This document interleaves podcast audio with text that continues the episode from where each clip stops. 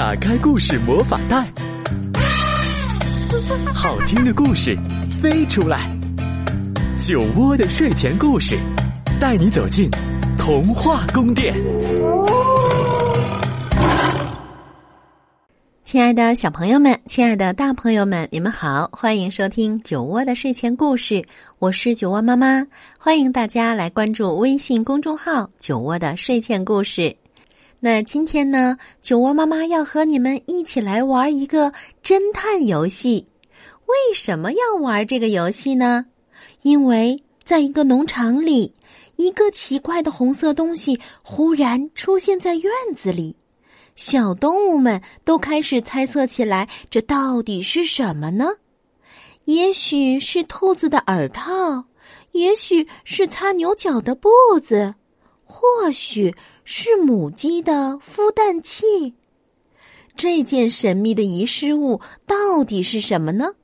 每个小动物啊都有自己的想象，而且都大声的要求留给自己。但是谜底。到底是什么？就让我们一起到故事里去寻找答案，一起来听，发现谜底。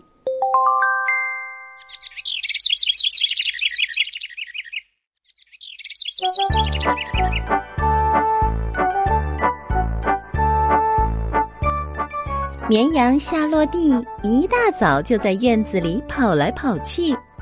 第一道阳光爬上鸡窝的墙角，那地上躺着一个红色的小东西。昨天它还不在那儿。夏洛蒂变得胆怯起来，他小跑着走到跟前，想仔细看看那到底是什么东西。夏洛蒂皱着毛茸茸的前额，他一抬头，看到兔子费迪南正在草地上蹦蹦跳跳。费迪南，他喊道：“快来看！”费迪南跑过来，我捡到一个东西，咩！夏洛蒂咩咩的叫道，同时撅起了长嘴巴，指了指那个红色的东西。你知道这是什么吗？费迪南用他的前腿把那个东西翻过来翻过去。嗯，很清楚。他说道：“这是一只兔子的耳套。”他把那个红色的东西套在耳朵上，兴奋的耸了耸鼻子。嗯，很实用，这下子耳朵就暖和了，再也不会觉得耳朵疼了。他把那个红色的东西脱下来，套到另一只耳朵上。嗯，本来应该有两只。他嘟哝着说：“另一只在哪里？”夏洛蒂。夏洛蒂转了一圈，嗯，这里没有第二只。没有第二只什么？奶牛罗莎晃晃悠悠凑过头来问道：“兔子的耳套。”夏洛蒂咩咩的叫道：“ 咩，我们只捡到一只。”可是，费迪南有两只耳朵，你看见另外一只了吗？那东西呃长什么样子呢？罗莎问道。费迪南骄傲的指了指自己的红耳朵。呃，可是这并不是兔子的耳套，罗莎吧嗒吧嗒的说道。这是一块擦牛角的布。他把那个红色的东西从兔子耳朵上扯过来，用它擦拭自己右边的脚。哞哞，呃，这只脚闪闪发光了。哞，他兴奋的哞哞叫道：“哼，那又怎么样？”费迪南发起牢骚：“干嘛要把牛角擦得那么亮？”从高高的草堆里走出猫儿罗西亚，它摇着尾巴在想：用这个红色的东西能干什么呢？真漂亮！它呼噜呼噜的说道：“啊，一块擦猫爪的布。”他把一只爪子放在那个红色的东西上面蹭了蹭，把那只爪子擦得干干净净。哞儿，可笑！哞儿，罗莎哞哞的叫道，不屑的还打了一个响鼻儿。母鸡阿黛勒昂首阔步的走过来，冲向了那个红色的东西。啊！他叫道：“终于找到了一个孵蛋器！”他用嘴巴检查了一遍那个红色的东西，满意的咯咯叫起来。卢西亚眯缝着眼睛看着他：“你想把它占为己有？”他严厉的问道。毛驴埃米尔小跑着拐过了墙角，呵呵，他怪声怪气的说道：“一只暖脚的袜子。”他用嘴咬住那个红色的东西，把左前蹄子伸了进去。他咬着又拉又扯，直到把那个红色的东西套好为止。呃，这很合适，很合适。他兴奋的点了点头，相当漂亮。哎呀，你这个方形蛋！阿黛勒咯咯的笑道：“难道他应该是这个样子吗？”埃米尔狼狈的抬起蹄子，把那个红色的东西拖了下来。夏洛蒂不知所措的摇摇头：“嗯，那它到底是什么呢？我不是已经说过了吗？”阿黛勒回答道：“这是一个孵蛋器。”他正想把那个红色的东西叼过来，但费迪南已经把他抓了过来。胡说！他生气的说道：“这是我的兔耳套。”罗莎愤怒的哞哞叫起来，试图用一只脚把那个红色的东西插起来，但是费迪南用牙齿紧紧咬住，硬拖着，死活不放。那个红色的东西变得越来越长，越来越薄。卢西亚也用爪子扯住一根红线。哎！他发出呼噜声，迷惑不解的问道：“这到底是什么东西呢？”阿黛勒很快叼起线的另一端，他愤怒的来回扇着翅膀：“赶快松开，松开！”他尖声叫着，拉着红色的线头，横着飞过院子，窜上屋顶。就在这个时候，农民的儿子保尔走了过来。夏洛蒂惊异的跳起来：“，你们看！”他咩咩叫的：“咩，他他的脚！”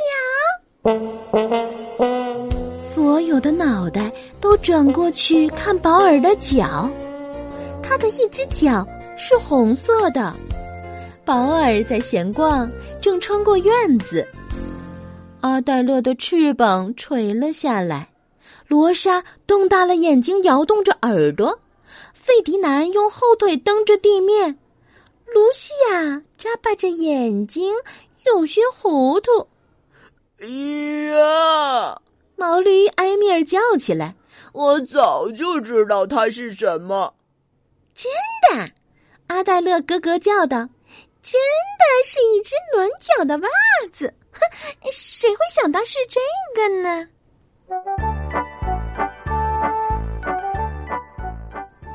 红色的线团缠绕着在院子里滚来滚去，埃米尔用蹄子把它推到一边，闷闷不乐看着这个滚动的线团。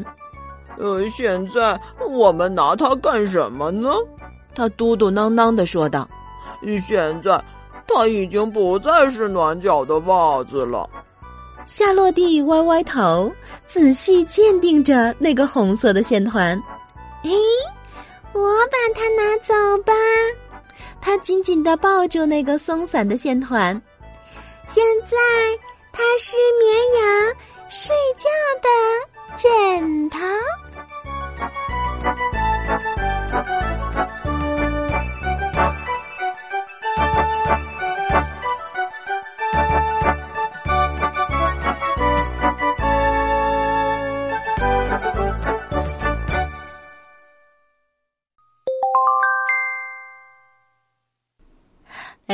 原来啊是农场主儿子的袜子啊！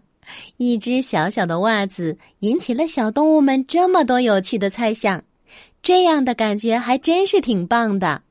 如果不是这样天马行空的想象，我们还真不知道一只普通的袜子还可以有这么多的用途呢。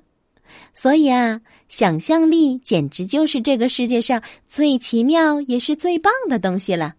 有了想象力，自然而然就会延伸出无与伦比的创造力。也正是因为如此啊，我们生活的这个世界才会变得如此有趣而美好。那今天听完故事，宝贝们就可以随意拿起手中的一件东西来发挥你的想象力了。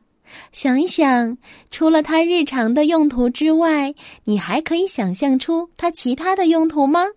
可以留言给酒窝妈妈，也可以和爸爸妈妈一起玩哦。好了，那听完了故事，接下来就是酒窝妈妈读诗词。今天我们一起来诵读《钱塘湖春行》，唐·白居易。